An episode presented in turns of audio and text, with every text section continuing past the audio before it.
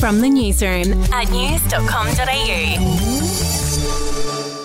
Hi, I'm Georgina Nowak. And I'm Natalie Brown. And this is the latest from the newsroom. It's Friday the twenty-fourth of November. We'll start in W A, and that bushfire that's been raging in Perth's suburbs since Wednesday is now ninety-five percent contained. Despite that, officials say the blaze is not yet controlled. The fire has burned through more than eighteen hundred hectares of land, destroying at least ten homes. Moving on, and mortgage holders should brace themselves for a rough start to twenty twenty-four. That's according to the head of market economics at N A B. He's predicted the R B A will hike interest rates again in February in a bid to crack down on inflation.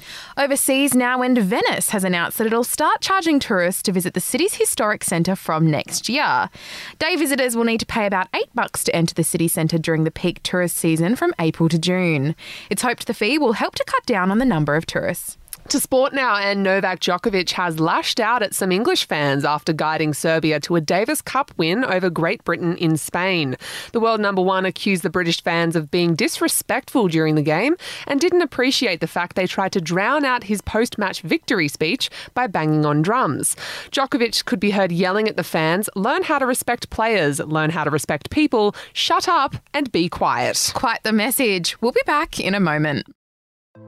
Hey, I'm Felicity Harley, and I host Healthyish, where we chat to experts, influencers and people in the know from around the globe to arm you with the knowledge to make healthier decisions for your mind, body and soul. I think if we're going to be focusing on health, like sleep is probably the biggest component oh, of that. I, I think sleep is the cornerstone. Like, choose the harder option, because I've never woken up and gone, I regret that run that I went at four a.m. I've never done that. Search for Healthyish and Extra Healthyish wherever you get your podcasts.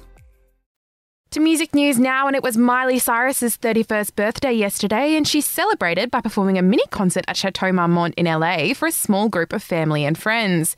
During the show, she sang her hit song Flowers live for the first time ever. Ooh, I didn't wanna leave you, babe. I didn't wanna fight. I started to cry, but then remembered I'm the C E O of my own company. You bought me some flowers. Uh-uh. Write my name in the How good. And finally, Sean Diddy Combs has been hit with another sexual assault lawsuit. A woman has filed a complaint in New York claiming that the rapper drugged her and took advantage of her during a date in nineteen ninety-one. A rep for Diddy said the story is made up and is nothing more than a money grab. That's the latest from the newsroom. We'll be back with another update soon. Follow or subscribe to From the Newsroom wherever you get your podcasts. The podcast Faith on Trial looks into Hillsong, both in Australia and the U S, and takes both the listener and hosts on unexpected twists and turns in the story of Brian Houston and the singing preachers. There are two incidents involving Pastor Brian. The Australian journalists uncovered a litany of alleged criminal behavior in the megachurch. Financial gifts were being given to the leaders of the church. Listen to Faith on Trial Hillsong ad-free on Crimax Plus on Apple Podcasts today or wherever you get your podcasts.